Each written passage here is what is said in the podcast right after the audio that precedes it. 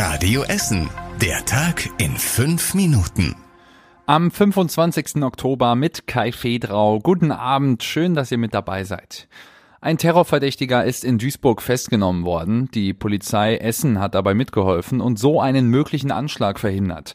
Gestern gab es Hinweise darauf, dass der Mann einen Anschlag planen könnte. Laut der deutschen Presseagentur soll er sich darüber informiert haben, wie man mit einem Lastwagen in eine Versammlung fährt. Das soll er offenbar auf einer pro-israelischen Demo geplant haben.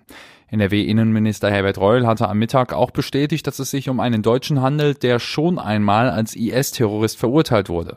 Jetzt ermittelt die Generalstaatsanwaltschaft Düsseldorf. In den vergangenen Monaten gab es immer wieder Brände auf dem ehemaligen Kutel-Gelände in Altenessen. Da wird sich aber vorerst nichts ändern. Die Polizei ermittelt weiter wegen schwerer Brandstiftung und Sachbeschädigung. Es ist aber weiter unklar, ob es einen Zusammenhang zwischen den Bränden gibt. Der Eigentümer hat bei der Stadt außerdem noch keinen Abriss für das alte Gebäude beantragt. Deshalb bleibt es erst einmal stehen. Die Stadt Essen lässt für das Gelände am Palmbuschweg seit Januar die Voruntersuchungen für einen neuen Bebauungsplan durchführen. Dafür werden die Stickstoffdioxidwerte ein Jahr lang gemessen. Erst wenn die Ergebnisse vorliegen, kann die Stadt entscheiden, was und wie viel dort gebaut werden darf.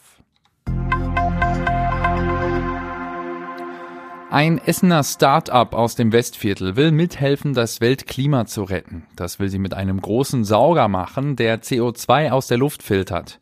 Die Firma Greenlight hat deshalb gestern die größte deutsche Pilotanlage hier an der Westendstraße gestartet.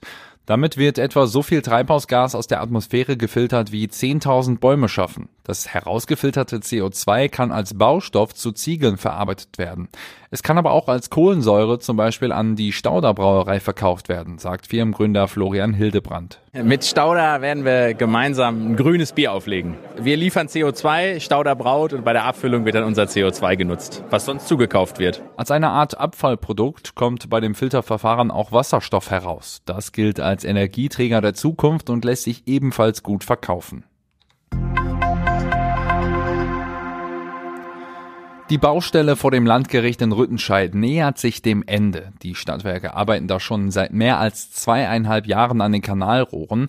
Anfang November soll die Baustelle in Richtung Rüttenscheid weg sein. Bis Ende November sollen dann alle Arbeiten an der Zweigertstraße fertig sein.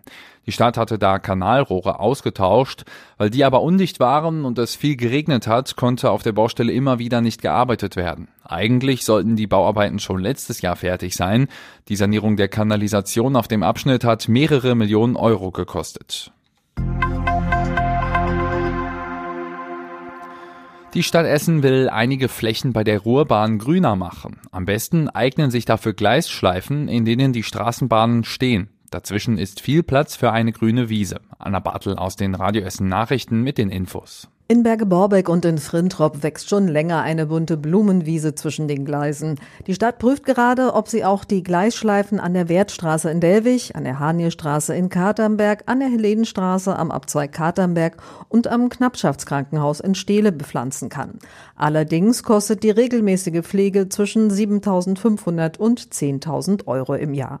Diese Kosten sind auch das Problem bei Rasengleisen. Die gibt es unter anderem auf der Margaretenhöhe, aber das Gras zwischen den Gleisen muss mindestens sechsmal im Jahr gemäht werden. Und zum Schluss der Blick aufs Wetter.